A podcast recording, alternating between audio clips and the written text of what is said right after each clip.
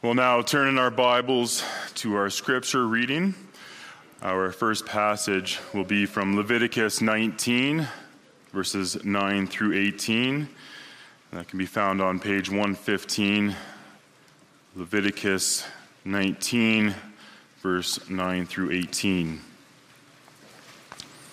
It's titled, Love Your Neighbor as Yourself.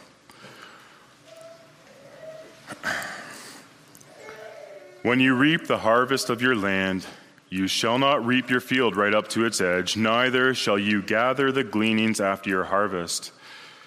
And you shall not strip your vineyard bare, neither shall you gather the fallen grapes of your vineyard. You shall leave them for the poor and for the sojourner. I am the Lord your God. You shall not steal. You shall not deal falsely. You shall not lie to one another. You shall not swear by my name falsely, and so profane the name of your God. I am the Lord. You shall not oppress your neighbor or rob him. The wages of a hired worker shall not remain with you all night until morning. You shall not curse the deaf or put a stumbling block before the blind, but you shall fear your God. I am the Lord. You shall do no ju- injustice in court. You shall not be partial to the poor or defer to the great, but in righteousness shall you judge your neighbor. You shall not go around as a slanderer among your people, and you shall not stand up against the life of your neighbor. I am the Lord. You shall not hate your brother in your heart, but you shall reason frankly with your neighbor, lest you incur sin because of him. You shall not take vengeance or bear a grudge against the sons of your own people, but you shall love your neighbor as yourself. I am the Lord. And we'll also turn to Luke 10, where we will read from verses 25 to 37. And you can find that on page 1032 of your Pew Bible.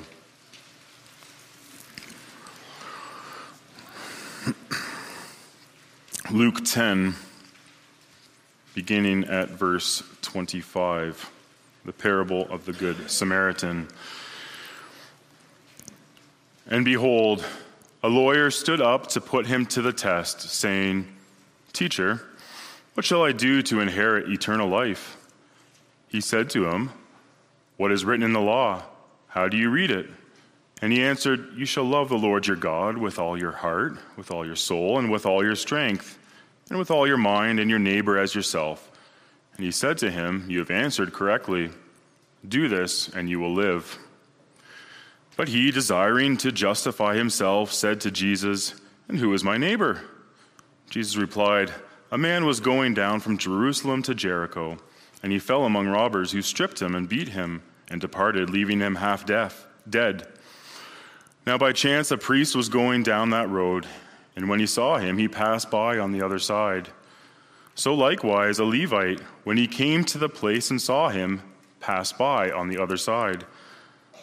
But a Samaritan, as he journeyed, came to where he was, and when he saw him, he had compassion. He went to him, bound up his wounds, pouring on oil and wine. Then he sent him on his own, set him on his own animal and brought him to an inn and took care of him. And the next day he took out two denarii and gave them to the innkeeper, saying, Take care of him, and whatever more you spend, I will repay you when I come back. Which of these three do you think proved to be a neighbor to the man who fell among the robbers? He said, The one who showed him mercy. And Jesus said to him, You go and do likewise. Our text will be the last two verses of that passage. Which of these three do you think proved to be a neighbor to the man who fell among robbers? He said, The one who showed him mercy. And Jesus said to him, you go and do likewise. This afternoon, our sermon is entitled Be a Neighbor. It was written by Pastor Ted Van Raalte and originally preached on June 22, 2003, in Redeemer Canadian Reformed Church in Winnipeg. Brothers and sisters in our Lord Jesus Christ, do to others as you would have them do to you. Love your neighbor as yourself. These are the words of the Lord Jesus. And in both cases, he said that they sum up the Old Testament law and the prophets. He was not teaching anything new. Therefore, the Apostle John could write, I am not writing you a new command, but an old one, and that was to love one another. I recall speaking to someone a while ago, a member of a Canadian Reformed church.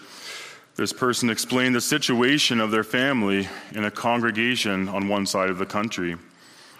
For a full eight months after arriving there, they never went home for lunch on a Sunday. And each time in those eight months, they went to a different family for lunch, to some 35 homes if you tally it all up. They were totally astonished and very thankful. You can imagine how welcome they felt, and you can imagine how easily they got to know this new congregation and fit into it.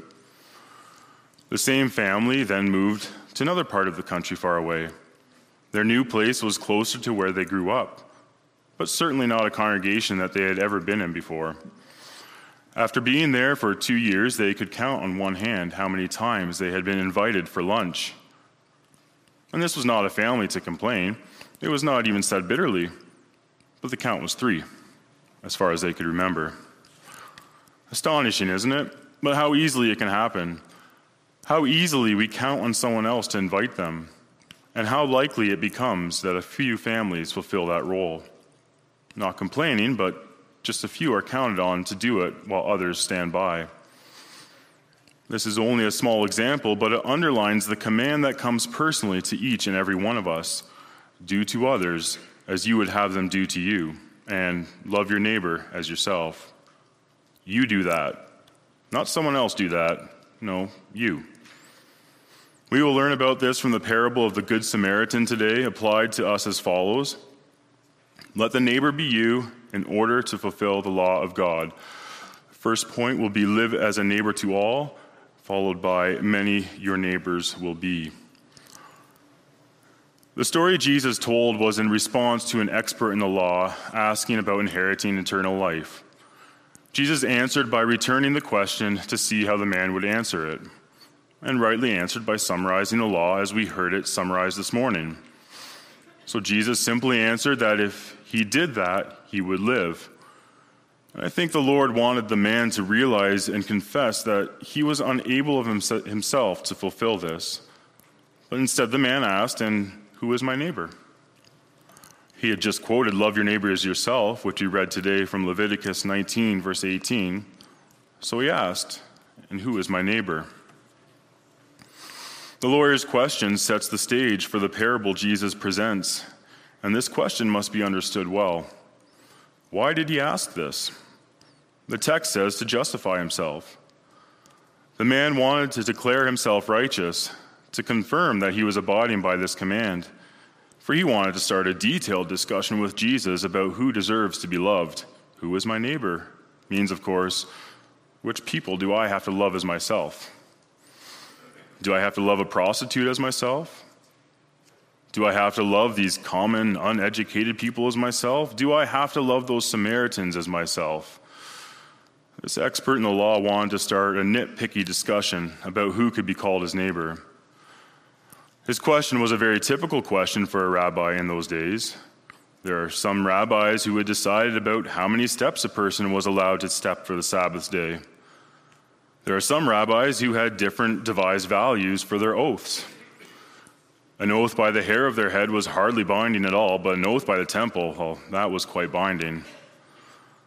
So you can imagine that they could have held a very lively discussion about who is my neighbor. Maybe you can imagine us having a pretty lively discussion about what you can and can't do on Sundays. We can read in a Jewish apocryphal book that one must not help the sinner. One should not give to the ungodly, hold back his bread, and do not give it to him. If you do such a kindness, know to whom you are doing it. Do it for a godly man, and you will be repaid. That comes from Sirach 12, 1 through 7. In contrast to this, though, Jesus had taught that you should not restrict your acts of kindness to those who can repay, but specifically target those who cannot repay. For your reward will be from God. Invite them to your feast. Luke 14, verse 14. This expert in the law undoubtedly thought that a sinner was not his neighbor, and if so, it would be necessary to define just what was a sinner. And it's easy to imagine that every expert in the law would raise the bar just a little higher. I give a tenth of every single little spice I have, so I'm not a sinner. But others, well, my neighbor then is only those who measure up to the same standard of righteousness as I have set for myself. They are worthy of my love. In a very original and powerful way, the Lord Jesus evaded this kind of discussion. He answered the question of who is my neighbor by telling the parable of a man who was going from Jerusalem, traveling northeastward to Jericho. This man had to take the 30 kilometer desert road. Jerusalem stands at an elevation of 2,500 feet above sea level, whereas Jericho is almost 1,000 feet below sea level. So, over the 30 kilometers, one travels downhill to a tune of 3,500 feet. Within a kilometer of traveling east out of the Jerusalem, one encounter, encounters the desert, and the rest of the way to Jericho is virtually all dry, rocky, and sandy. Along the way, one traveled through the Judean wilderness, an area where David and his band of 600 men used to hide in caves and rocks while Saul was looking for them. The road that was followed had many caves on either side, as well as cliffs rising to the right and to the left. The mountainous territory determined the road's direction and the location. It was a lonely road, dry, hot, it was dusty. Thus, it was an ideal location for bands of robbers to hide among the caves and behind the rocks. A lonely traveler was easy prey, and so they jumped out at the man who was traveling. He was no match for them. They beat him and stripped him of everything they could sell, eat, or wear themselves. Then they ran off, leaving him bleeding on the side of the road. They had hit him on the head enough times to knock him out, and he was too sore to move at all. The man lay there semi conscious.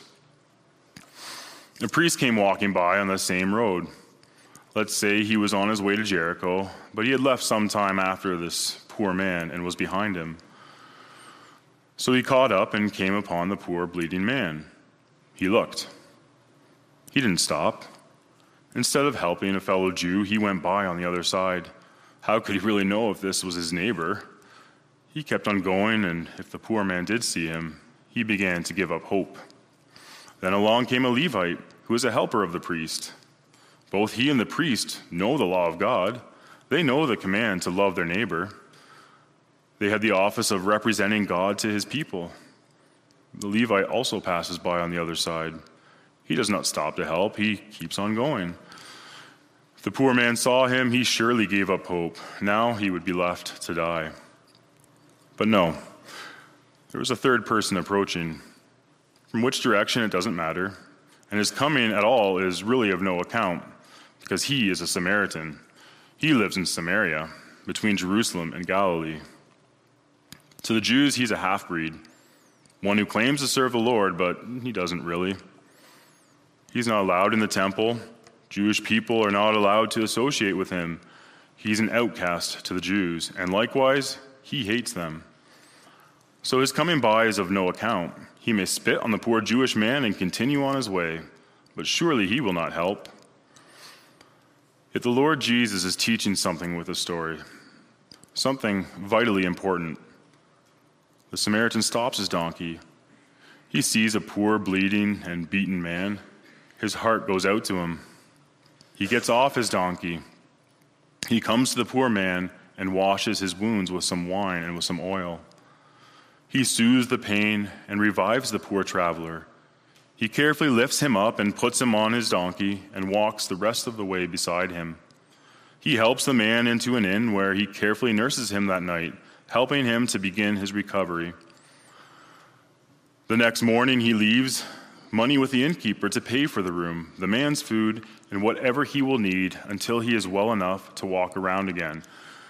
Basically, he sets the man up with a private hospital room. And then Jesus asks, Which of these three do you think was a neighbor to the man who fell into the hands of robbers?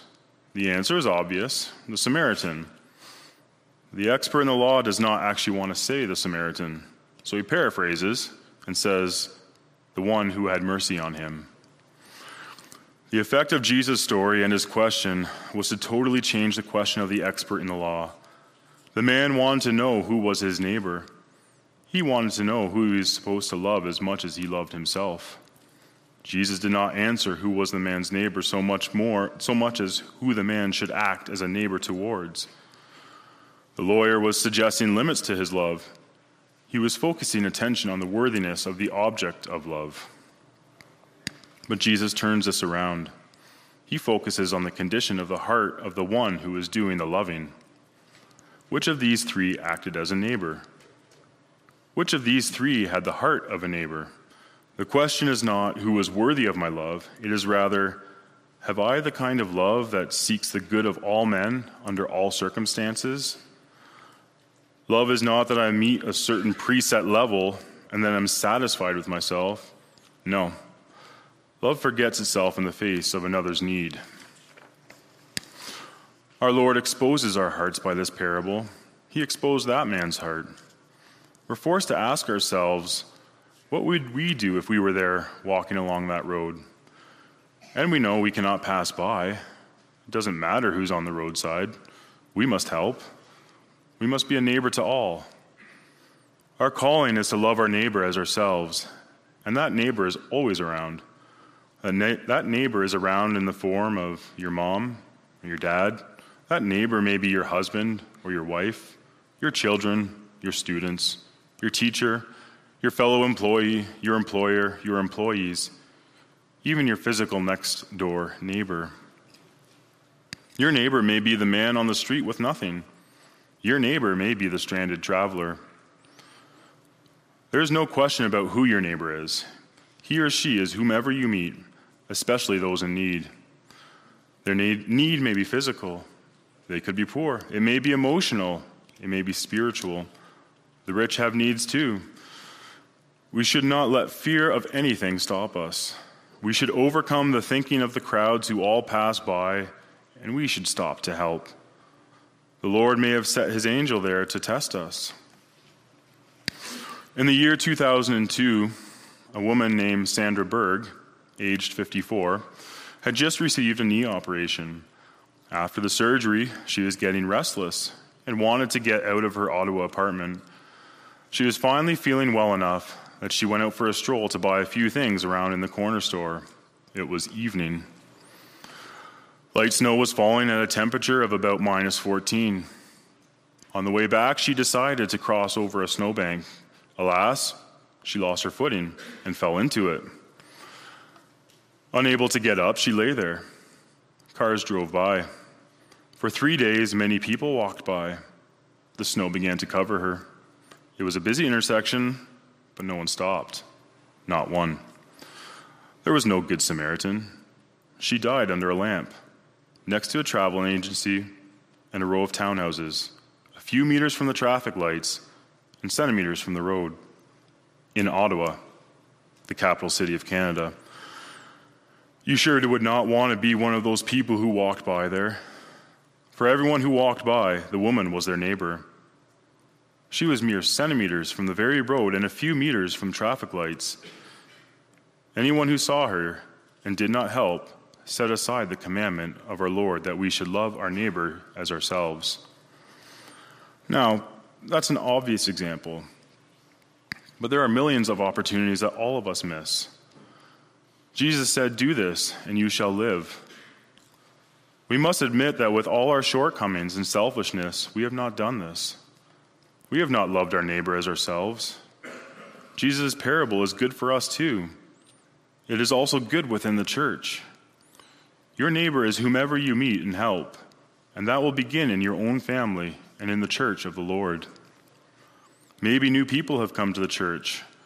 What about members who drive pretty far to the services, however small? These are examples. Hospitality is actually very important.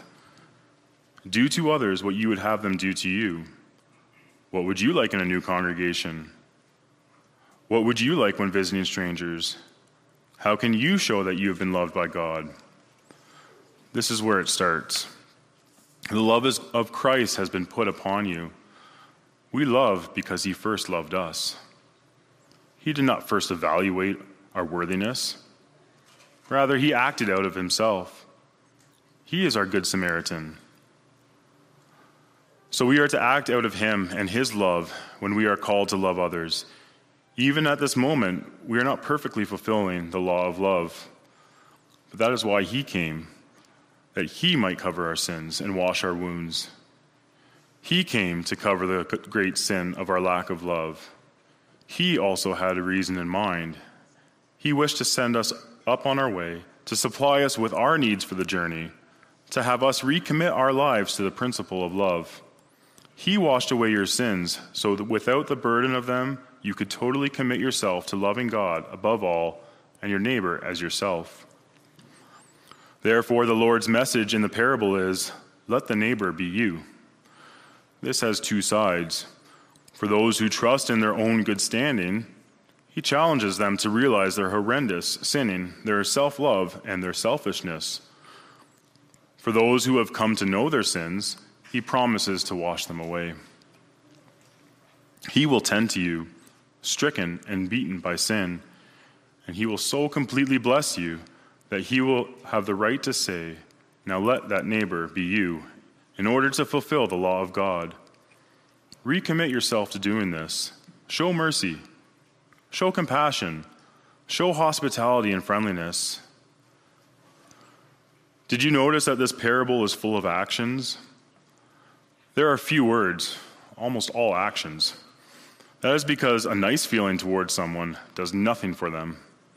If you only tell your enemy you love him, he will laugh at you and mock you. But if while saying very little you perform an act or deed of kindness towards him, he will have nothing to say. You have just proved that you are living and acting out of a power source that he knows nothing of. Love is a verb. Love is expressed by one's activities. That is why love is intricately connected to the law and must be. For while faith is of the heart, love is of the deeds. Just as faith without works is dead, so faith without love is dead. Do not say, Go on your way, be warm and well fed. Do something. Feed them, clothe them, bind up their wounds. That is love. The Lord Jesus died not just to give his spirit for our faith, but also for our love. We love because he first loved us, and we must love. It's imperative, an obligation. Let the neighbor be you in order to fulfill the law of love. Then you will be blessed with many neighbors.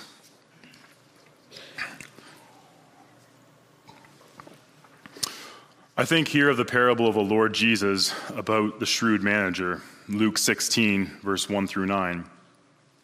He was being sacked from his job. So before he was gone, he called in some of his corporate customers and negotiated a reduction of all their bills. He was sacked from his job, but he had many people lined up who owed him a favor. The point is not whether he acted legally or not. The point is that he made many friends in his acts of kindness. The Lord there recommends that we should use worldly wealth to help those in need. Admittedly, we do not find this matter of making neighbors in the parable of the Good Samaritan. It is, however, a kind of side benefit. Imagine that the waylaid man would imagine what the waylaid man would do for the Samaritan. Imagine the waylaid man was wealthy. A month later, the Samaritan might find a donkey loaded with a feast at his door and at his service and a servant to wait on him. And this might be repeated year after year. Now, let us be clear the Samaritan may not and must not first check whether his neighbor is rich or poor. In the parable, he couldn't, anyways, for the man was stripped, and then all men looked the same, rich or poor. He wasn't even allowed to check first. And yet, by helping in a time of need, by doing the deeds of self sacrifice and love, that Samaritan will have many others who are ready to be a neighbor to him in his time of need. Let us also be very clear here. The Lord Jesus said that it is better to help those who are not able to pay you back. That's the whole point here, too. Don't ask who your neighbor is, but ask if you yourself are willing to act as a neighbor should, to fulfill the second table of God's law, and love your neighbor as yourself. That is the question for you. But we may also be comforted that those who follow in the ways of the Lord are blessed. And here too, that will be evident. The woman Tabitha, or Dorcas, had done so many good deeds for many church members that when she died, they petitioned the Apostle Peter for her life. The widow showed him all the clothes she had made for them and cried for their loss. This moved Peter to call her back from the dead by the power of the risen Christ.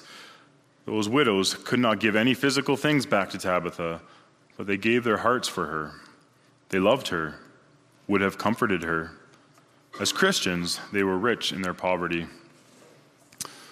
A hardworking man who has been moderately successful in business can also be very demanding. He may say of others in need, they've always been as poor as church mice, and so he justifies himself like the lawyer. They are not worthy of my love. They should get their lives together. He turns away in disdain, yes, even from fellow church members.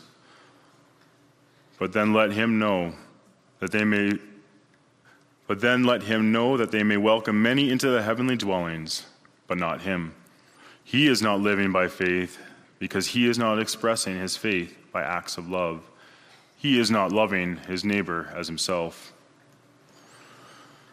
From the little things to the big things, be the neighbor the Lord calls you to be. Go and do like the Good Samaritan. You can because Christ loved you.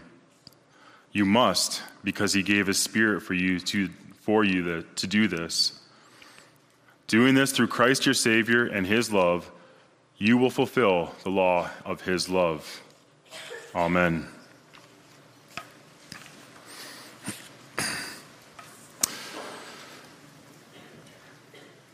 Lord God, we thank you that you have revealed yourself to us in your holy and divine word. Help us to meditate upon the things we have heard out of your word, and with the gracious help of your Holy Spirit, apply it to our lives so that our understanding may grow, our praise increase, and our holiness, holiness strengthened. Give us the strength to be the neighbor you call us through your law to be. Through your word, by faith, may Christ himself dwell richly in our hearts. In Jesus' name we pray. Amen.